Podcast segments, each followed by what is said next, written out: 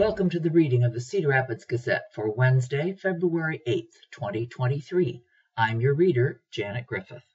Starting on today's front page, our first headline reads, Reynolds signs three percent school funding increase. Largest since twenty fifteen, Teachers Union says it's not enough, by Caleb McCullough. Iowa K twelve schools will get a three percent funding boost under a bill Governor Kim Reynolds signed into law Tuesday. Slightly more than what the governor asked for, but less than what schools were seeking.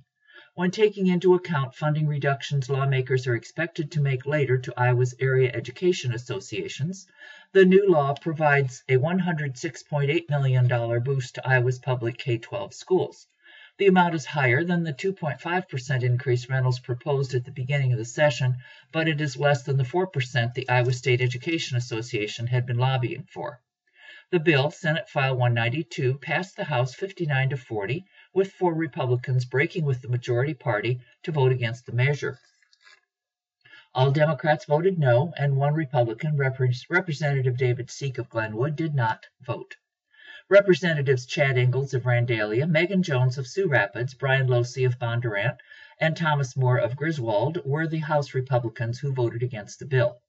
The bill passed in the Senate last week, mostly along party lines, making it eligible for Reynolds' signature. She signed the bill into law Tuesday in private. This results in a one point one nine billion dollars increase in K twelve education funding since twenty twelve, Reynolds said in a statement. This investment represents our commitment to an excellent education system for all Iowans. Representative Craig Johnson, a Republican from Independence, said he was happy with the funding provided and noted lawmakers had increased school funding by around seven hundred million dollars over the past seven years, after Republicans took full control of the legislature. Being predictable with what we do here in Iowa is important to us, he said. This bill will do that. Being affordable, we're going to afford this again this year, again this year, and next year, and the year after that. Democrats protested the funding in floor debate Tuesday, saying the proposal was not enough to keep up with inflation and prevent loss of programs and school consolidation. Democrats proposed an amendment that would bump up the funding increase to five point eight percent. That amendment failed thirty-nine to sixty. I know when we were passing and talking about the voucher bill, we had plenty of money, and now all of a sudden this has to fit in our budget, complained Representative Sharon Steckman, Democrat of Mason City. Our half a million kids need to fit in our budget. Republican lawmakers in January passed a bill, which Reynolds signed into law in a public ceremony, that allows parents to take advantage of taxpayer-funded education savings accounts valued at the state's full per-pupil allocation to pay for a private school education. The program is estimated to cost one hundred six point nine million dollars in its first year and three hundred forty-five million dollars a year once fully implemented. The I S E A, the union representing public school teachers, ridiculed the decision to spend millions on private schools while increasing the state aid to public schools by three percent.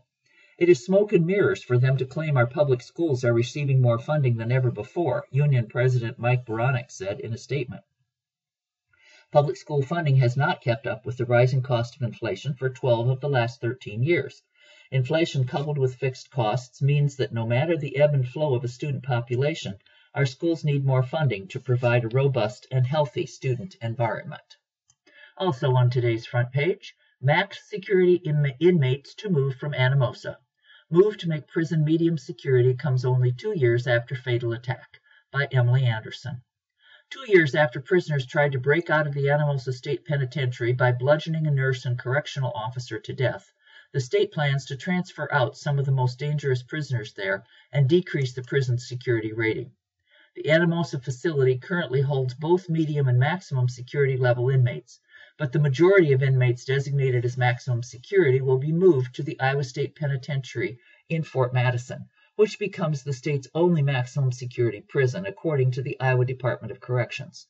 The Corrections Department did not respond to emails and phone calls seeking clarification about how many inmates will be transferred and when, and whether the move is related to a safety review of Iowa's prisons conducted after the Anamosa escape attempt, a report that, except for a summary and timeline, has not been made public. Now that the COVID nineteen pandemic has ended and in conjunction with Iowa's prison population declining, I D O C has the bed space and resources needed to safely conduct and implement this transition, Department of Corrections Director Beth Skinner said in a news release. Data from the department, however, showed that the state's prison system Tuesday was over capacity by nearly thirteen point seven percent, that there were seven thousand nine hundred forty-six inmates Tuesday, but capacity for six thousand nine hundred ninety. Both the Anamosa prison with nine hundred fifteen inmates and the Fort Madison prison with seven hundred twenty-one were over capacity Tuesday, according to the department, although not all of Iowa's nine prisons were. On March twenty-third, twenty twenty-one, two Anamosa inmates serving time for robbery and other charges checked out hammers and a metal grinder under the guise of fixing something in the prison infirmary. They used the hammers to kill Nurse Lorena Schulte, fifty, and Officer Robert McFarland, forty-six, and took another employee hostage briefly and seriously wounded another inmate. They attempted to use the metal grinder to cut through bars on a window before they were caught. Inmates Michael Dutcher and Thomas Woodard pleaded guilty to two counts each of first-degree murder and one count of attempted murder and second-degree kidnapping, and will spend the rest of their lives in prison. They were both transferred from the Anamosa prison, and changes were made to enhance security at the facility, including removing some of the apprenticeship programs available to inmates. Schulte's parents filed a wrongful death lawsuit against the state, the Anamosa prison, the Corrections Department, Iowa Prison Industries, and the prison's warden at the time. On Tuesday, the defendants filed a motion seeking to have the suit dismissed, arguing in part that the parents' only remedy is to file a claim for workers' compensation benefits, not a lawsuit. The Corrections Department did not reference the twenty twenty-one attack as a reason for removing maximum security prisoners from Anamosa. This decision was made after much consideration and detailed planning, and we feel certain that now is the time to make this transition. By transitioning Anamosa State Penitentiary to a strictly medium security facility, the Iowa Department of Corrections can focus on providing even further treatment opportunities for the system's medium custody inmates, building upon two years of reducing Iowa's recidivism rate, Skinner said in a statement. And our last front page article, U I has withdrawn forty-one million dollars from P three Endowment Fund. Fund's value up to nine hundred ninety-eight point seven million dollars, but continues to fluctuate. By Vanessa Miller. Through the end of September, the University of Iowa had withdrawn nearly forty-one million dollars from an endowment fund it created in twenty twenty with nine hundred eighty-five point nine million dollars the campus received as part of a public-private partnership for the operation of its sprawling utility system.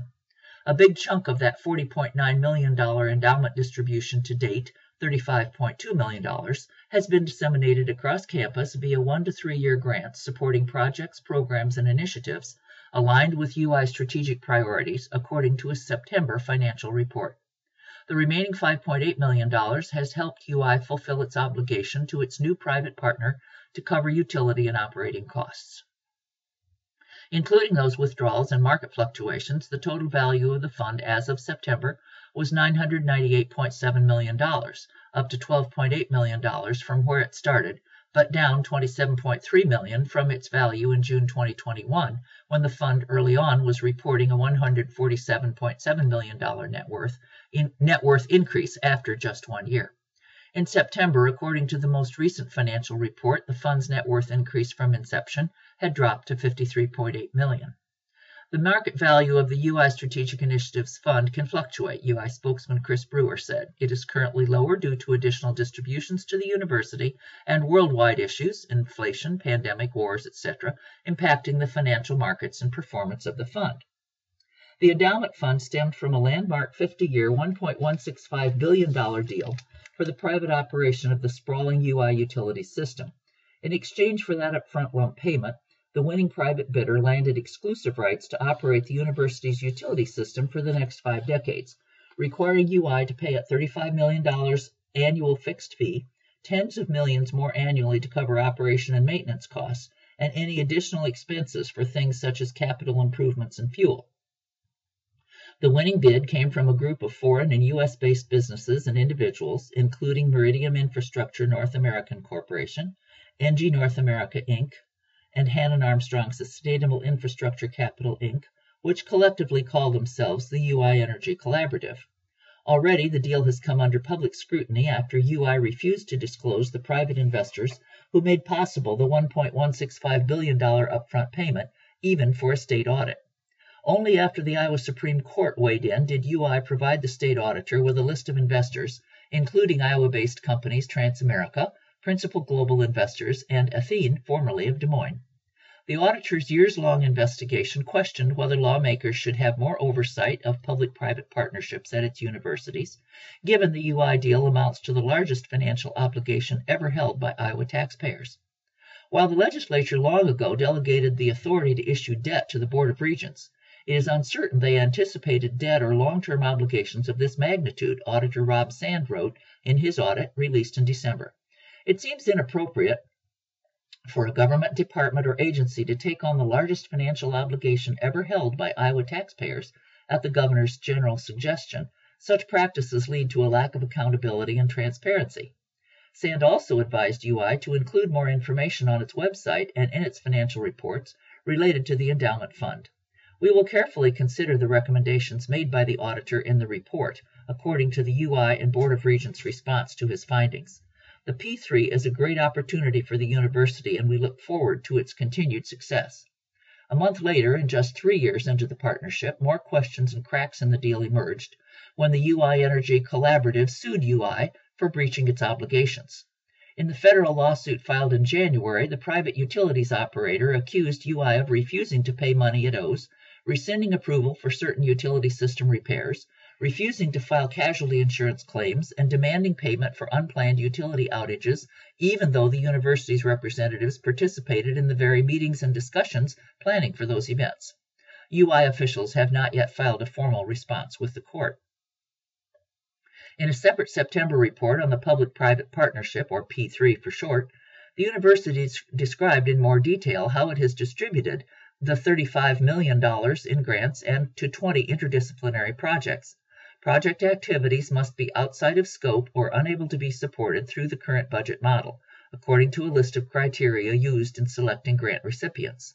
Other criteria include the prospect of longevity beyond the funding period and high-level impact across multiple strategic priorities, aligning with one or more U I goals, objectives, or strategies. For the twenty twenty-two and twenty twenty-three budget years, U I received seventy-eight grant applications from across campus. Now, here are some articles of local interest from inside the paper. Wilson Middle listed as Iowa Endangered Property. Historic buildings in Mount Vernon, Vinton, North Liberty also make the list, by Grace King. Wilson Middle School in Cedar Rapids has been added to the list of the most endangered properties in Iowa by a statewide historic preservation group. A facilities planning committee for the Cedar Rapids Community School District is studying whether to demolish Wilson and build a new middle school in its place, which is what initially was proposed, or to renovate the building. The initial cost estimate to build a six hundred student school on the Wilson site is sixty point eight million dollars, according to board documents. The plan hinges on district voters approving a three hundred twelve million dollars bond referendum, possibly in a September vote, for a school facility master plan. Renovation or construction on the Wilson site would begin spring twenty twenty-seven and be completed by late summer twenty twenty-nine, according to an anticipated timeline.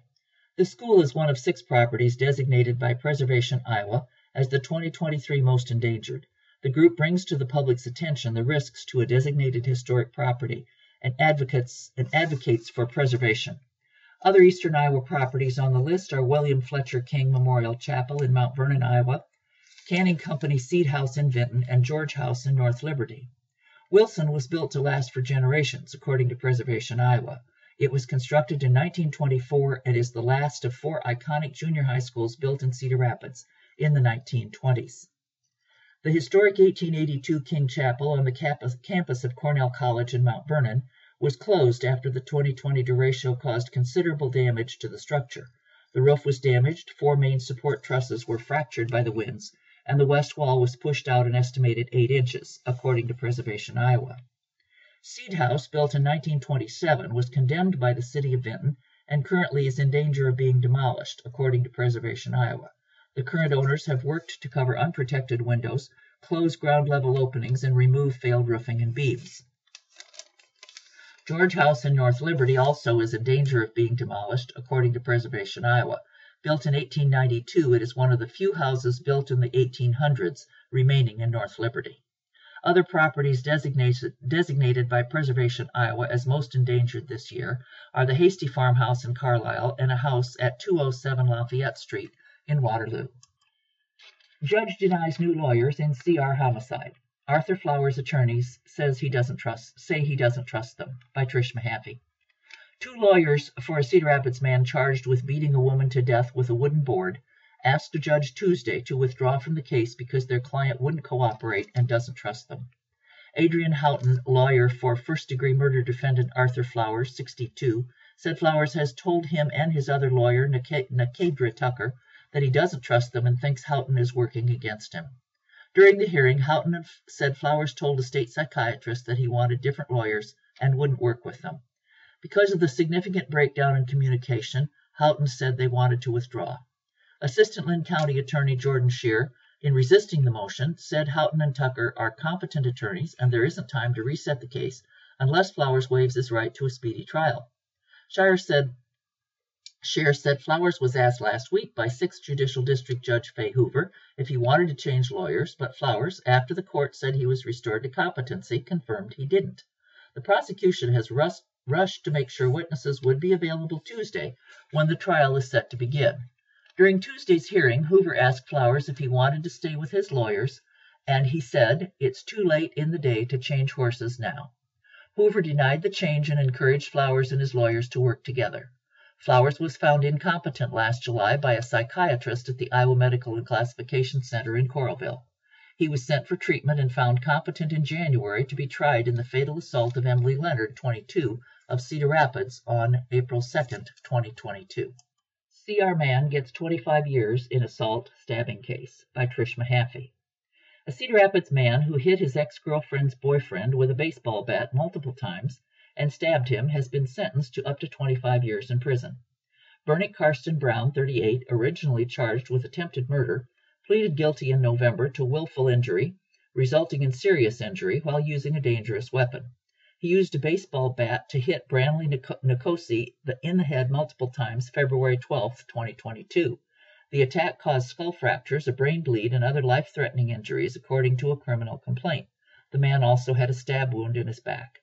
When Brown was arrested last year, he also had an outstanding warrant related to an incident in December twenty twenty when a woman said he choked her and threw her up against a wall.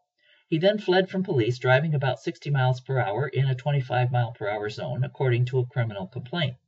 On Tuesday, he also was sentenced for domestic abuse assault, strangulation with bodily injury, and possession with intent to deliver crack cocaine.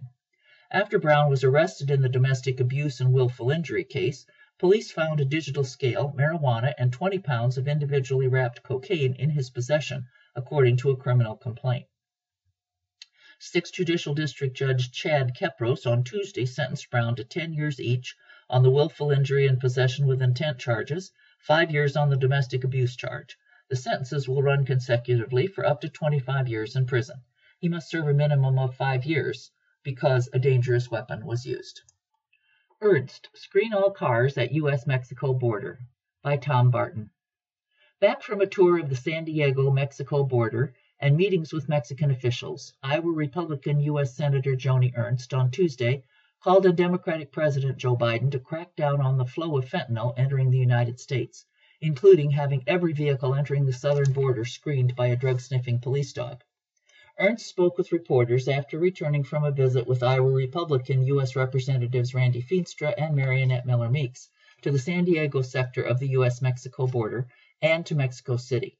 Ernst called the Port of San Diego the world's busiest land border crossing, the epicenter of fentanyl trafficking. The lethal drugs that come through this sector of the border feed right into the Midwest, said Ernst, a member of the Senate Armed Services Committee. It is our joint responsibility with Mexico to bring an end to the fentanyl crisis and the resulting cartel violence. President Biden must present a clear plan that meets the challenges at the U S Mexico border. It's a complicated problem, but complicated can't mean complacency. Ernst said the delegation met with members of the National Border Patrol Council, which outlined the difficulties border agents are facing, curbing illegal border crossings, including outdated surveillance technology and a shortage of agents and canine units. Right now our Border Patrol is demoralized, Ernst said. They feel like Uber drivers and paper pushers instead of frontline agents who are pushing back on cartel activity and drug and human smuggling. Border Patrol told us they're seeing a trend of even more gotaways, people that Ill illegal cross the bo illegally cross the border and are never caught, than people who were actually apprehended in the previous year. Parents, Lawmakers Decry Obscene School Books by Caleb McCullough. Iowa parents and conservative activists said in a hearing with state lawmakers this week, there should be more restrictions and parental permission required for school books they find obscene and divisive. In an Iowa House Government Oversight Committee meeting Monday evening, the parents, many of them activists with the conservative group Moms for Liberty, read passages from books they found offensive and said they faced onerous and difficult procedures when trying to challenge the book in their local school districts. Nearly all the books present, presented dealt with L G B T Q characters and people of color. Parents read passages containing profanity, descriptions and illustrations of sex, sexual abuse, and other content they said were not suitable to be in a school library. You cannot distribute obscene material to children anywhere else, said Pam Gronow, a parent from Urbandale. Why would we allow our schools to be exempted from this? For something to be considered obscene under Iowa law, it has to lack serious literary, scientific, political, or artistic value. There also is an exception for use of appropriate material for educational purposes in schools and libraries. Mandy Gilbert of Johnston, who raised concerns about the absolutely true diary of a part-time Indian and The Hate U Give, said she wanted parents to be informed that their children were able to read books that she considered obscene. We did not ask for these two books to be removed from the school library, but questioned why they were hand-selected by teachers to read without parents knowing the explicit language, she said. Governor Kim Reynolds, a Republican, held a forum with Moms for Liberty last week, where she suggested books that are removed by one school should be restricted at all other schools in the state. Under the proposal, a book that has been removed from one school library would be available for students at other schools, but only with a parent's written permission. Some Republicans on the committee suggested there should be age restrictions on some books in a school library similar to a movie rating that would require a parent's consent before being checked out. We don't allow children under seventeen into R rated movies, Representative Steve Holt, Republican of Denison, said. And we're not banning these movies. We've made a decision that young people, as a minimum, should have parental consent before being exposed to adult material. But Democrats contended there already are processes in place to challenge materials in Iowa schools and questioned the implications of further restricting material. Lindsey James, Democrat of Dubuque and the ranking member of the committee, said being too quick to restrict a book could conflict with the rights of students and of parents in the district who did not have problems with the books presented. What I am concerned with is upholding constitutional free speech for our children, making sure that your parental right to choose is upheld, and that, as a mom with children in my districts, in both elementary and middle school, that I would have the right to choose that my child, what my child would be exposed to, she said. Representative Brooke Bowden, Republican of Indianola and chair of the committee, said the committee planned to hold a hearing with administrators and teachers to gain their perspective. Several people showed up in opposition to the speakers at the meeting, sporting T-shirts extolling banned books and supporting teachers. Brenda Schumann, a former teacher from Des Moines who attended the hearing, said the proposals from Reynolds and other Republicans would place restrictions on children across the state. What happened to local control? What happened to parents? She asked. They think they should be controlling every kid. Bill would remove some rules for public schools. Iowa lawmakers advanced a bill eliminating reporting requirements and other regulations on public K twelve schools. The bill, proposed by Governor Kim Reynolds, covers several provisions that a representative from Reynolds' office said would remove burdensome and trivial requirements on schools. The bill eliminates the requirement for schools to develop an annual comprehensive improvement plan, allows school districts to hire a person who has previously worked as a public librarian for the position of teacher librarian, prohibits schools from offering more than five days or thirty hours of instruction online per year, provides flexibility for schools contracting with community colleges to teach high school courses, allows schools to teach sequential units of a subject in the same classroom, loosens educational standards required to graduate and removes requirements for certain instruction, extends extra funding for school districts that share administrators and staff. This proposal will eliminate redundant reporting, allow greater flexibility in course credits, and encourage schools to offer options best suited to their students, said Molly Severn, a representative with Reynolds' office. However, some lobbyists and education representatives were concerned that the loosening of requirements would lead to subpar education for Iowa students. Michelle Cruz, a teacher librarian from Cedar Rapids, said the skill set for teacher librarians is distinct from public librarians. If the intention of these proposed changes is to address the shortage of teacher librarians within the state, we need to have a, con a conversation about the reasons current teachers are not choosing to go on to seek certification as a teacher librarian, she said. The bill also requires students to take two units of a foreign language rather than four, and removes the requirement that schools include instruction about H I V and AIDS. House Study Bill one nineteen passed out of a subcommittee with only Republican support. It now is eligible for consideration by the full House Committee on Education. C R Public Library receives top prize. Annual award recognizes North American Library's impact on its community. By Marissa Payne. The Cedar Rapids Public Library has received the Jerry Klein Community Impact Prize to recognize the library's influence on the community. The award was presented January thirtieth during a celebration at the American Library Association's LibLearnX conference in New Orleans, according to a news release. The Jerry Klein Community Impact Prize was developed in partnership by Library Journal and the Gerald M. Klein Family Foundation. Created in twenty nineteen, the prize rec recognizes the public library as a vital community asset and is given to one library in North America each year to acknowledge that library's impact in its community. The prize includes a two hundred fifty thousand dollars award to the Cedar Rapids Public Library from the Gerald M. Klein Family Foundation. The library also was featured on the November cover of Library Journal. Cedar Rapids Public Library has made a huge impact through its close connections with civic leadership and community, exactly what this prize seeks to spotlight and honor, Jerry Klein, C E O of the Gerald M. Klein Family Foundation, said in a statement. The award highlights initiatives such as the library's mobile technology lab, as well as community and civic partnerships that broaden the library's reach based on its three strategic pillars of literacy, access, and inclusion. We are a stronger library because of the relationships we have with our city and county leadership, Library Director Dara Schmidt said. We are a stronger community because of the support our nonprofits and library give each other. We're grateful this award recognizes the value of those partnerships. Schmidt said the money awarded the library will go toward furthering the library's strategic goals, including the development of a permanent West Side library. Volunteering to affirm a career path. Josh Cissé connects with medical staff while helping others, by Galen Hawthorne. In America, volunteering is mostly favored by members of the older generations. Retirees often enjoy it as a change of pace from their lifelong careers. However, for Josh Cissé, volunteer opportunities are a key to shaping his future. Cissé, twenty-two, started volunteering at Saint Luke's Hospital as an emergency department triage volunteer in twenty eighteen, when he was a senior at Jefferson High School in Cedar Rapids. It came after a placement at the Hiawatha Care Center through the Workplace Learning Connection.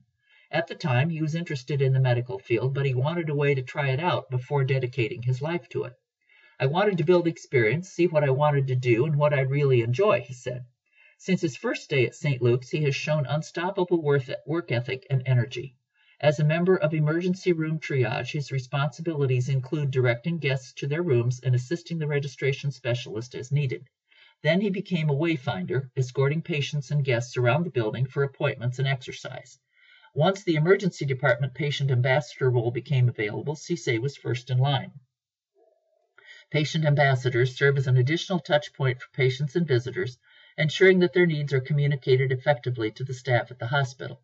He said that sometimes being present as a caring volunteer encourages individuals to really open up. When you put on a uniform like a doctor or a nurse, sometimes the patients are scared, he said. When I go in, they're so comfortable with me that some of them tell me things about their condition they won't tell a doctor. Then we talk about how to share that with the staff. Around Saint Luke's, he's known as a trustworthy, reliable, and capable volunteer. Josh is a prime example of what makes a great volunteer. Josh goes above and beyond to make sure that patients feel listened to and taken care of, according to his twenty twenty-two nomination for a Governor's Volunteer Award. It's a good way to value your time, Cissé said, because you help to change lives. Beyond the social good, Cissé finds his own unique rewards in volunteering.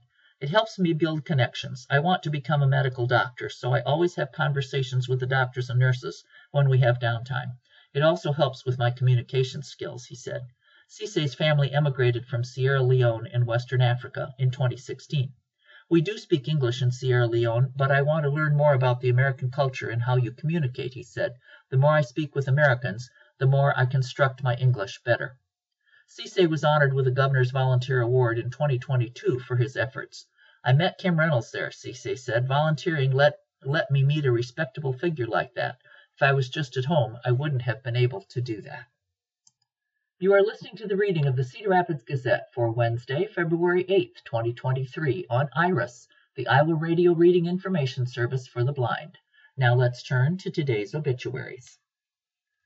Wallace R. Wally Krause, ninety, of Cedar Rapids, Iowa, passed away on Monday, February sixth, twenty twenty-three, at Meadowview Memory Care, Cedar Rapids. Visitation four to seven p m Thursday, February ninth, twenty twenty-three, at Murdoch Linwood Funeral Home and Cremation Service, Cedar Rapids. Funeral service eleven a m Friday, February tenth, twenty twenty-three, at the funeral home. Burial with military honors will be held at Linwood Cemetery, Cedar Rapids. Wally was born May tenth, nineteen thirty-two, in Cedar Rapids, the son of Floyd and Marguerite Newman Krause. He graduated from Wilson High School and earned his B A degree at Coe College in Cedar Rapids. Wally was united in marriage to Barbara Mote on December twenty-third, nineteen fifty-two, at Cedar Christian Church in Cedar Rapids. He honorably served his country in the United States Army during the Korean conflict. Wally worked at Saint Luke's Hospital as purchasing agent, Americana Nursing Center as an administrator, then Eli Lilly Pharmaceuticals in Indianapolis, Indiana, before returning to Cedar Rapids, where he worked at Kirkwood Community College as the director of Con Ed until retirement. Wally was a huge baseball fan. He loved to play and be a spectator. Wally pitched for Coe College and Link Belt Speeder in the Industrial League during the nineteen fifties and supported every Cedar Rapids semi-pro team from the Rockets to the Colonels. Wally served as president of the Cedar Rapids Baseball Club and was very instrumental in the construction of the new Memorial Stadium and Veterans Memorial. Memorials may be directed to the family and will be used to honor Wally and continued support for youth sports education and dementia research. Please share a memory at murdoch funeral home dot com. Linda Kathleen Lindsay of Cedar Rapids passed away January twenty-ninth, twenty twenty-three, in Newport Beach, California. Her Christmas visit there turned into a month-long battle with gallbladder cancer. Linda was born June second, nineteen forty-nine, to Keith and Leona Severson Kennison of rural Northwood, Iowa. Her girlhood on the farm and growing up in a small town gave her a strong work ethic and an appreciation of a simple life. Later, she played alto sax in the bands at Northwood-Kensett High and North Iowa Area Community College. It was in the N I A C C band room that she dropped her music folder at the feet of a socially awkward tuba player, Gary Lindsay. They became friends, worked together in the physics department, and began dating. Linda and Gary went on to U N I, where they married after their junior year. Both graduated with teaching degrees in nineteen seventy-one. Linda and Gary came to Cedar Rapids for Gary's job at Kennedy High. After working as a teacher associate for several years, Linda began working in program administration for Rockwell Collins in nineteen seventy-nine, retiring in twenty fourteen. Visitation with the family will be from four to seven p m Friday, February seventeenth. A celebration of life service will be Saturday, February eighteenth at ten a m with a light luncheon following. Both will be held at Saint Paul's United Methodist Church, thirteen forty third Avenue Southeast, Cedar Rapids. Linda requested that memorials be made to support the music ministry at Saint Paul's or Saint Cat Rescue and Adoption Center in Cedar Rapids. Interment of ashes will occur in September in northern Iowa. David F. Scott, seventy-seven, of Hiawatha, Iowa, passed away at Mercy Hallmar on Sunday, February fifth, twenty twenty-three, following a long illness. David Frederick Scott was born April eighteenth, nineteen forty-five, in Saint Louis, Missouri, the son of Harold and Esther Goodale Scott. He graduated from Roosevelt High School in Des Moines in nineteen sixty-three. David served in the U S Army in the Canal Zone in Panama during the Vietnam War from nineteen sixty to nineteen, nineteen sixty-eight to nineteen seventy. He then attended and graduated from the University of Iowa, where he played in the marching band and was drum major his last two years. He worked as an I T engineer for Rockwell Collins for over thirty years. David was a forty-plus-year member of the Barbershop Harmony Society, enjoyed music, traveling, and spending his winters in Arizona the last six years. His most favorite times were attending his grandchildren's many sporting events. A funeral service celebrating David's life will be held at two p m Thursday, February ninth, twenty twenty-three, at the Cedar Memorial Chapel of Memories. Interment with military rites will be held in Cedar Memorial Park Cemetery, Garden of Serenity. Linda K. Rogers, seventy-three, of Springville, Iowa, passed away on Monday, February sixth, twenty twenty-three, at the University of Iowa Hospitals and Clinics in Iowa City. A funeral service will be held at ten thirty a m on Monday, February thirteenth, twenty twenty-three, at Murdoch Funeral Home and Cremation Service in Marion, Iowa, where a visitation will begin one hour prior to the service. Burial will follow at Springville Cemetery in Springville. Linda was born December twenty-third, nineteen forty-nine, in Cedar Rapids, Iowa, the daughter of Ivan and, Mag and Madeline Pollock Nielsen. She was a nineteen sixty-eight graduate of Springville High School and went on to attend Kirkwood Community College. Linda worked as a registered nurse for Saint Luke's Hospital, Solon Nursing Center, and Hallmark Nursing Home in Mount Vernon, Iowa. After nursing, Linda worked at a hotel for a time and later at Amana Refrigeration.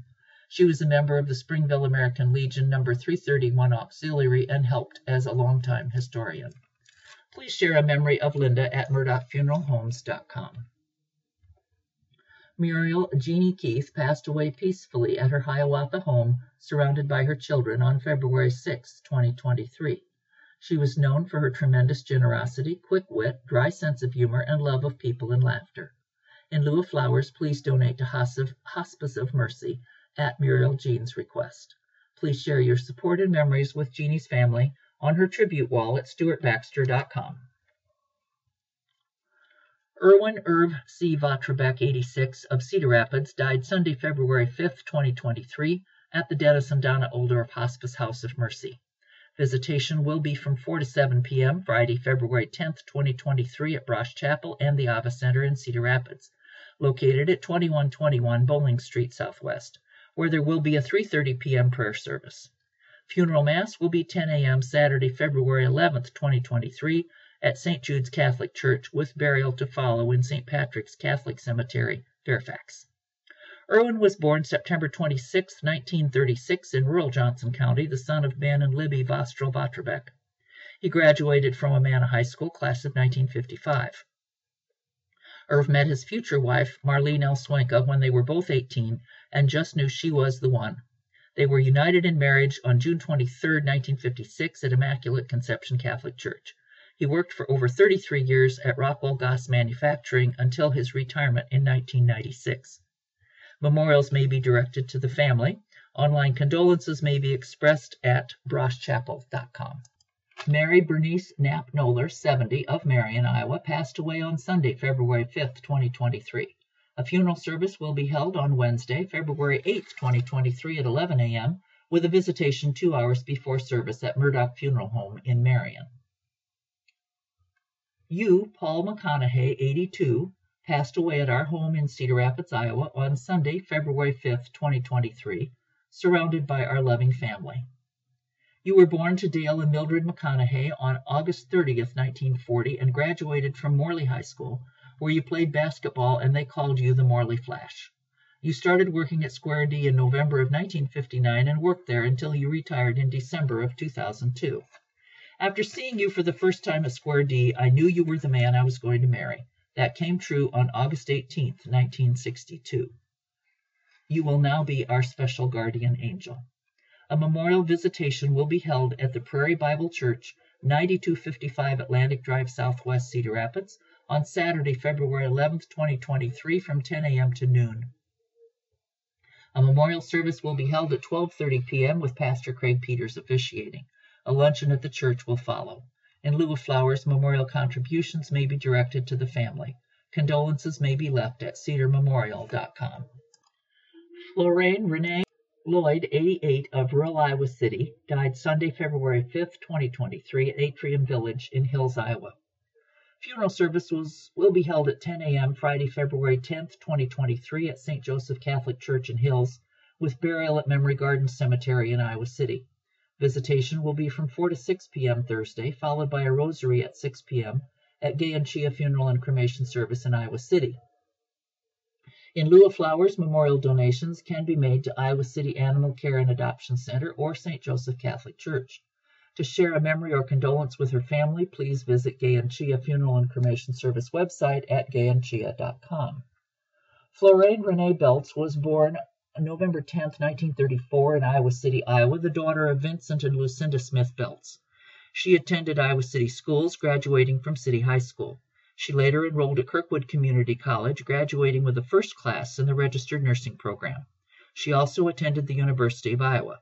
For over twenty-seven years, she worked at the Veterans Administration Hospital, most of those years as an operating room nurse. On June second, nineteen fifty-three, she married her sweetheart, Olin L. Lloyd Tex. In later years, the couple spent winters in Arizona, Texas, and Arkansas, making new friendships that would last a lifetime.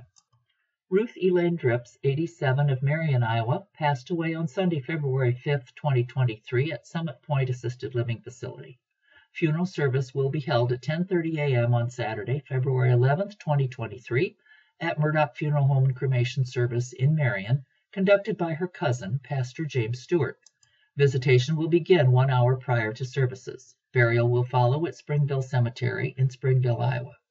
Ruth was born on April twenty-second, nineteen thirty-five, in Cedar Rapids, Iowa, the daughter of George and Gladys Howland Drips. She lived on a farm and through the third grade went to a one-room schoolhouse. Ruth graduated from Marion High School in nineteen fifty-three, Stevens College in Columbia, Missouri in nineteen fifty-five, and the University of Iowa with a bachelor's degree in commerce in nineteen fifty-seven. She worked in the office at Armstrong's department store in Cedar Rapids for thirty-three years. Her passion was showing American saddlebred horses in horse shows and spending one week in Louisville, Kentucky in August at the World's Championship Horse Show for several years. Ruth was inducted into the Iowa Horsemen's Hall of Fame. She was a member of the Daughters of the American Revolution. Memorials in Ruth's memory may be directed to the Marion Independent School Foundation. Please share a memory of Ruth at murdoch funeral home dot com. Lawrence Larry Henry Sperslage of Strawberry Point passed away February fifth, twenty twenty-three at University of Iowa Hospital in Iowa City, Iowa, with family by his side. He was born on May sixteenth, nineteen forty-one in Earlville, Iowa, to Frank and Magdalene Sperslage. He attended school in Earlville and began working on farms in the area at a young age. He served in the Navy before returning home to be united in marriage to Alice Gudenkauf of Ryan, Iowa, on June twentieth, nineteen sixty-one. He farmed in the Lamont and Winthrop areas for twenty years, then pursued a career in aviation in the eighties. Getting his A and P license, he worked many places in the U S He continued to get his D A R license, working as an independent contractor, traveling the world. Visitation will be Friday, February tenth, twenty twenty-three, from four to seven p m at Saint Mary's Catholic Church in Strawberry Point, and nine to ten a m on Saturday, February eleventh. A Mass of Christian burial will be at ten a m Saturday, February eleventh at Saint Mary's, with burial at Saint Albert Cemetery, Lamont, Iowa. Online condolences may be left at iowa cremation dot com. Iva E. Reihard Burkett, age eighty-six, of Wellman, died Friday, February third, twenty twenty-three, at the Parkview Care Center in Wellman. Iva Eileen Reihard was born April eleventh, nineteen thirty-six, in Jefferson County, Iowa, the daughter of Clarence and Blanche Statler Reihard. She married Ronald J. Burkett on April eighth, nineteen sixty-three, in Coralville. She stayed home and raised her family, had worked as a home health aide, and had been a cook at the Radisson Hotel and Iowa City High School. Iva was a member of many bowling leagues in the area for many years. She liked the game of pool, enjoyed her gardens, and going to garage sales, but most important to her was her family. Services celebrating her life will be held at a later date. To share a thought, memory, or condolence, please visit Gayan Chia Funeral Home and Cremation Service website at gayan chia dot com. Berdine Fern Whitehead, ninety-six, of Cedar Rapids, Iowa, died Monday, February sixth, twenty twenty-three. A visitation will be held from one to two p m on Friday, February eleventh, twenty twenty-three, at Murdoch Linwood Funeral Home and Cremation Service in Cedar Rapids. A funeral service will follow at two p m on Friday at the funeral home with Pastor Sherry Schwab officiating. Burial, Linwood Cemetery, Cedar Rapids. Berdine was born August eighteenth, nineteen twenty-six, in Hollandale, Minnesota, the daughter of Murray and Ethel Stewart Lenhart. She graduated from New Sharon High School. Berdine played basketball in high school and went to the state championship. She was united in marriage to Jack G. Whitehead on February sixth, nineteen forty-three, in Lancaster, Missouri. Berdine dedicated her life to raising her children. She was a longtime member of New Disciples Church in Cedar Rapids. Berdine was a lifetime Iowa Hawkeyes fan and loved watching them play or listening to their games on the radio. She especially loved cheering on grandchildren at their sporting events. Memorials may be directed to New Disciples Church, six ten thirty-second Avenue Southwest, Cedar Rapids, Iowa, five two four oh four. Please share a memory of Berdine at murdoch funeral home dot com. It is with extreme sorrow that we are sharing the passing of Judith Mary Tanner Lutz Christ, wife, mother, grandmother, and good friend to so many. Judy was taken way too soon by cancer, which she defeated twenty years ago, but just wasn't strong enough to beat it again. Judy was successful as a human resources manager at Green Bay Metro Sewerage District, Mercy Medical Center at Cedar Rapids, Iowa, and Appleton Medical Center at Appleton, Wisconsin. Judy resided at Kelly Lake, Suring, Wisconsin, at both her home and the Lutz family cottage. Judy spent the winter with her husband traveling the southern states trying to stay warm. Instead of gifts, the family asks you send a prayer to our Lord to save a special place for a special person. Visitation will be held after four p m Friday, February tenth, twenty twenty-three, at Jones Funeral Service in Oconto Falls, Wisconsin, with a six p m memorial service to follow. That concludes today's obituaries. Moving on today's ed- to today's editorial page, there is one letter to the editor today. It is from Mark McCoy of Cedar Rapids. The headline reads, "Who will determine what topics are divisive?" Republican State Representative Steve Holt of Denison is proposing legislation fining schools for discussing divisive concepts in classrooms. Will Holt be the final arbiter of what's divisive? How about giving that responsibility to Moms for Liberty or similar groups? Will what's divisive be defined and codified, or, to paraphrase Supreme Court Justice Potter Stewart, we'll know it when I see it? Might Iowa's kids still get a chance to explore the themes of Farewell to Manzanar, To Kill a Mockingbird, nineteen eighty-four, Bury My Heart at Wounded Knee, The Grapes of Wrath, or Roots? Or are the issues they address too divisive? Perhaps curricula based on the vision of such classics as Ozzie and Harriet and Leave It to Beaver would paint a more palatable and calming vision of America for our schools. It would seem that Holt believes critical thinking is a bad thing for kids. Cogito ergo sum? Nah. Better for young Iowans to sit down, shut up, and learn what they're told to learn. Counterintuitively, Republicans in Des Moines might want to include Margaret Atwood's The Handmaid's Tale on their list of acceptable materials. Its vision of Gilead and American fascist theocracy can serve as a roadmap to a less divisive Iowa. And that is a letter from Mark McCoy of Cedar Rapids in today's Gazette. There's a guest column written by Nicholas Johnson. The, hi- the headline reads, "Right-wing takeover of radio."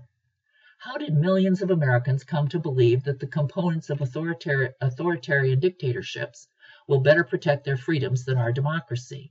The answers fill a long list. I've selected one: radio. Before radio, political consensus emerged from conversations, meetings, newspapers, and the occasional political speech on the village square. With radio, a station owner could speak to the hundreds or thousands within the station's signal area. In the nineteen twenties and nineteen thirties, increased public awareness of the manipulative power of advertising and political propaganda.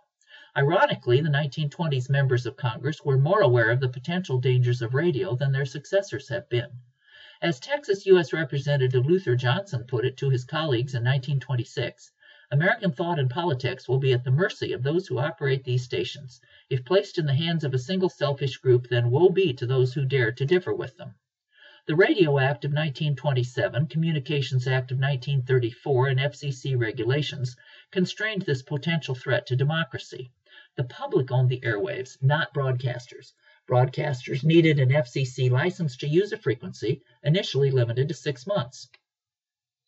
The granting and renewal of licenses turned on whether the station's programming served the public interest. Specific F C C requirements gave meaning to those words. The Fairness Doctrine required stations to seek out local controversial issues of public importance and provide not equal time, but a range of views. If stations gave one political candidate free time, it triggered a right in opponents to an equal opportunity. Anyone attacked had a right of reply.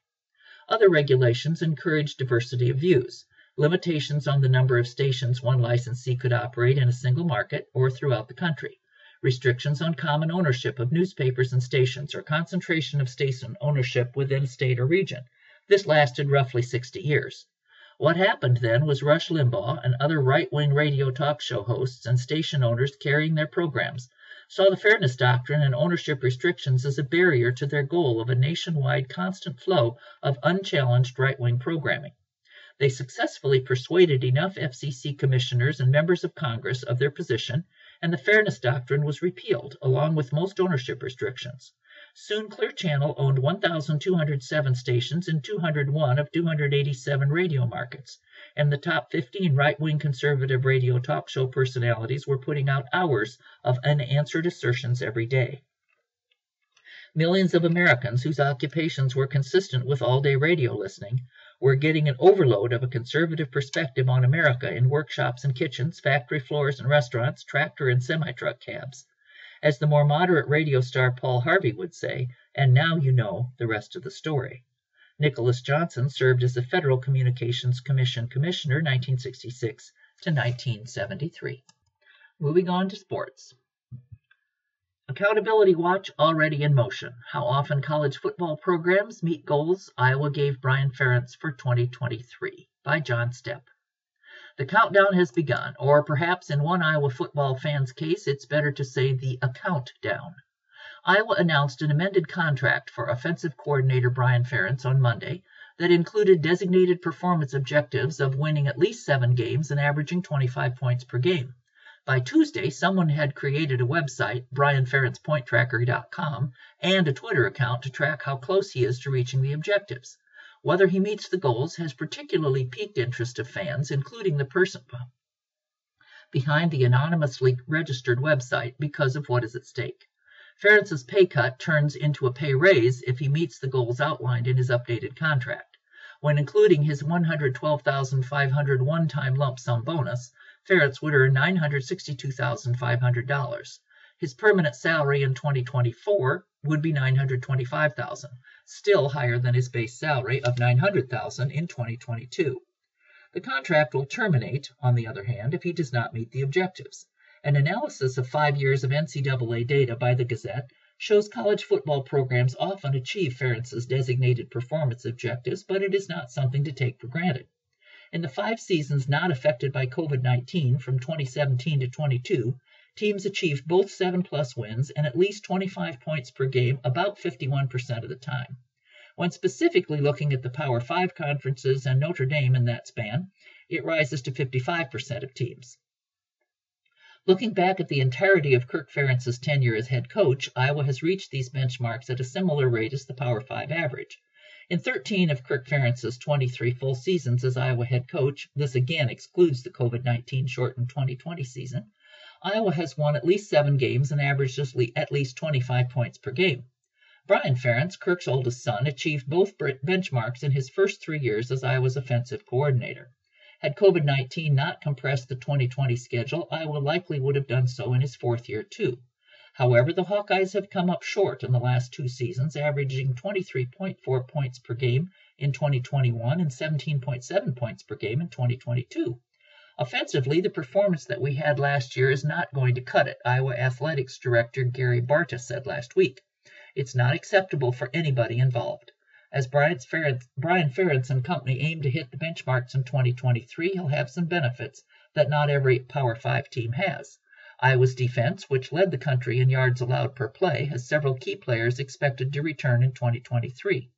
Three of four starters on the defensive line are returning, and defensive back Cooper DeJean proved to be one of Iowa's best players in twenty twenty-two as a sophomore. The contract says Iowa must average at least twenty-five points per game. There is no distinction between offensive or defensive points. If DeJean has a pick six or punt return for touchdown, for example, it would count toward Ferentz's objectives, required to avoid termination. Quarterback Cade McNamara, tight end Eric All Junior, wide receiver Seth Anderson, and offensive lineman Rusty Pfaff highlight the list of incoming transfers for the Iowa offense. Meanwhile, the person behind the Brian Ferentz points tracker has another seven months before having to update the website with any changes to Iowa's scoring statistics. The fan is having some fun on Twitter before that, though. The barista at Starbucks remembered my name this morning, the account tweeted. That counts as a win, right? E D number one boilers, again a tall task. Iowa's task, don't look like saps against the big maple, by Mike Loss. What do you do with Zach Edey? The answer from Edey's opponents this season? Not much. They may as well get on a stepladder and hand the seven foot four junior from Toronto the National Player of the Year award now. Edey is fourth in the nation in scoring twenty-two point six points per game and second in rebounds average. He leads the Big Ten in field goal percentage. His Purdue team is twenty-two two, first place in the Big Ten and ranked number one in the nation. He's been the conference's player of the week six times, one shy of Evan Turner's league record set in twenty ten eleven. His six thirty-point, ten-rebound games are more than the rest of Big Ten players have combined. Iowa's man in the middle, six foot nine, Philip Rebracca. What to do? What do you do to try to slow the player they call the Big Maple when your team faces the Boilermakers Thursday night in Purdue's Mackey Arena? Just running him, you know, Bre- Rebracca said Tuesday. When we get aboard, just running down the court, making him use his energy. And that does it for today's reading of the Cedar Rapids Gazette for Wednesday, February eighth, twenty twenty-three. I'm your reader, Janet Griffith. You can access a recording of today's reading on our website, iowa radio reading dot org, anytime. Thanks for listening.